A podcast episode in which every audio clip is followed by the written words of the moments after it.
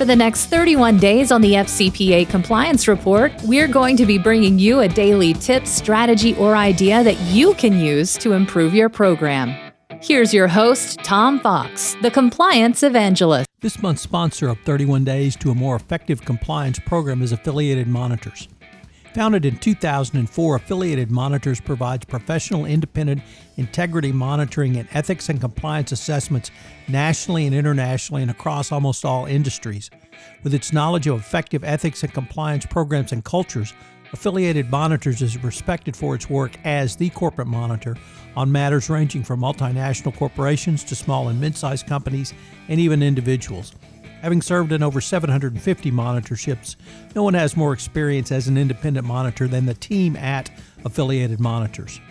For more information on how an independent monitor can help improve your company's ethics and compliance programs, visit this month's sponsor, Affiliated Monitors, at www.affiliatedmonitors.com.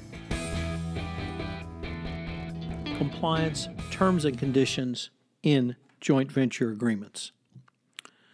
Numerous U.S. companies have come to FCPA grief, grief for their overseas joint ventures, and it continues to be a bane for many companies under the Act. There are several basic compliance terms and conditions which should be considered for any foreign joint venture to help U.S. companies manage these compliance risks. As a starting point, it is important to have compliance terms and conditions There are multiple reasons for doing so. To set expectations between the parties, obviously having an appropriate set of compliance terms and conditions can tell both sides what's going to be expected of them, both legally and also values wise. Two, to demonstrate the seriousness of the issue to the non U.S. joint venture partner, whether that be state owned enterprise, or a part of a foreign government. And three, to provide a financial incentive to do business in a compliant manner. So I'm going to list some of the positions, excuse me, provisions I believe you should include in your joint venture agreement. Number one, prohibition of all forms of bribery and corruption. Many foreign joint venture partners may not understand that the FCPA applies to them if they partner in a business relationship with a U.S. company. Further, they do not understand that they may be foreign officials under the may be government officials as defined by the FCPA. This must all be spelled out for them, so you should have the language regarding the following prohibition of all forms of bribery and corruption, affirmation of FCPA compliance, which should be in writing, it should be um, that the company has met the tenets of the FCPA. Finally, an agreement to comply with local laws and customs regarding anti bribery. Number two, right to cancel and recoupment rights. This should include the right to cancel the contract if there is a compliance violation or breach of contract because it allows you maximum flexibility. Withhold any payments due if such actions occur. Allow for disgorgement of any monies previously paid under the agreement if these actions occur. And then finally, take any other actions you deem appropriate. Number three, you need to spell out all of the duties that you might have. this should include that any agent has a continuing duty to adhere to training and due diligence requirements, ongoing due diligence requirements, duty to report changes in ownership structures, of any non U.S. partner, a requirement that the joint venture will follow generally accepted accounting or GAAP principles and, you, and conduct an audit by an agreed upon independent accounting firm. Prohibit creation of any funds without the approval of the joint venture's governing body. A supermajority uh, may be appropriate here. If a foreign joint venture partner has day to day management operations, require dual signatures for checks or ETF withdrawals from joint venture bank accounts require that the joint venture conduct extensive due diligence on any agents, consultants, or third parties retained by the joint venture, and require the implementation of a code of business conduct by the joint venture. I know I mentioned uh, auditing a little bit earlier, but I want to highlight that. This is an important tool in your FCPA risk management profile around joint ventures. It must be included in any joint venture agreement your company may enter into, the governing documents. In addition to putting your non U.S. partner on notice that you're not simply willing to look the other way once the agreement is signed, it is an active acknowledgement that there will be ongoing transactional due diligence during the term of the joint venture agreement. If any illegal payments are made or discovered, the U.S. company should retain full access to the audit trail, which it can then turn over to the proper authorities. Additionally, the joint venture should have a right to audit any agent for which it may use.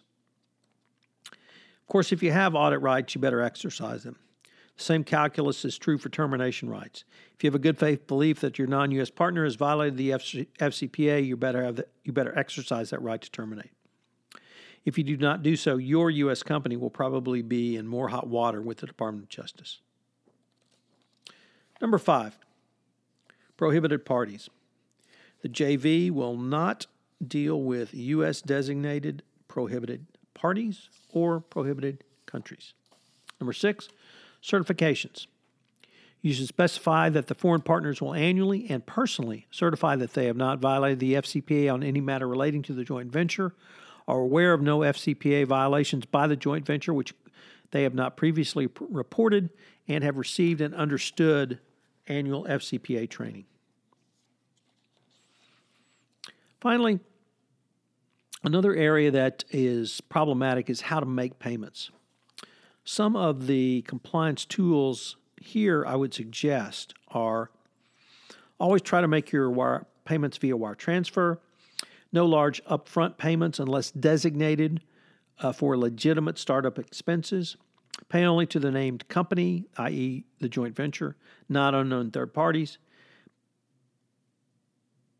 You can pay in local currency or you can pay in US dollars. Whatever you choose, the key is consistency in who you are paying and your documentation or how you're paying and your documentation. Pay the country's agents, um, uh, joint ventures agents in the country of residence, their country of residence, or where the work is done. And then finally, require justification for payment from any agents. Of course, all of these steps should be taken only after extensive due diligence has been completed. After the contract is signed, your company will have to work just as hard to complete the keep the compliance program for the the joint venture robust and meaningful. However, with these terms and conditions in place, you will at least have a chance to maintain your FCPA obligations and to manage the risk that is involved when working with non US companies. So, what are today's three key takeaways? Number one, failure to secure appropriate compliance terms and conditions in a joint venture agreement can cause great FCPA risk for a company. Two, Certifications are important rights to obtain and follow up on. And three, audit rights must be secured, and equally importantly, audit rights must be exercised. Hello, everyone. This is Tom Fox. I'd like to thank you again for joining me for this episode of 31 Days to a More Effective Compliance Program around business ventures. And I hope you will join me for our next episode tomorrow. Also, I'd like to shout out to our sponsor, Affiliated Monitors, for sponsoring this month's podcast series. This podcast series on 31 Days to a More Effective Compliance Program is a production of the Compliance Podcast Network.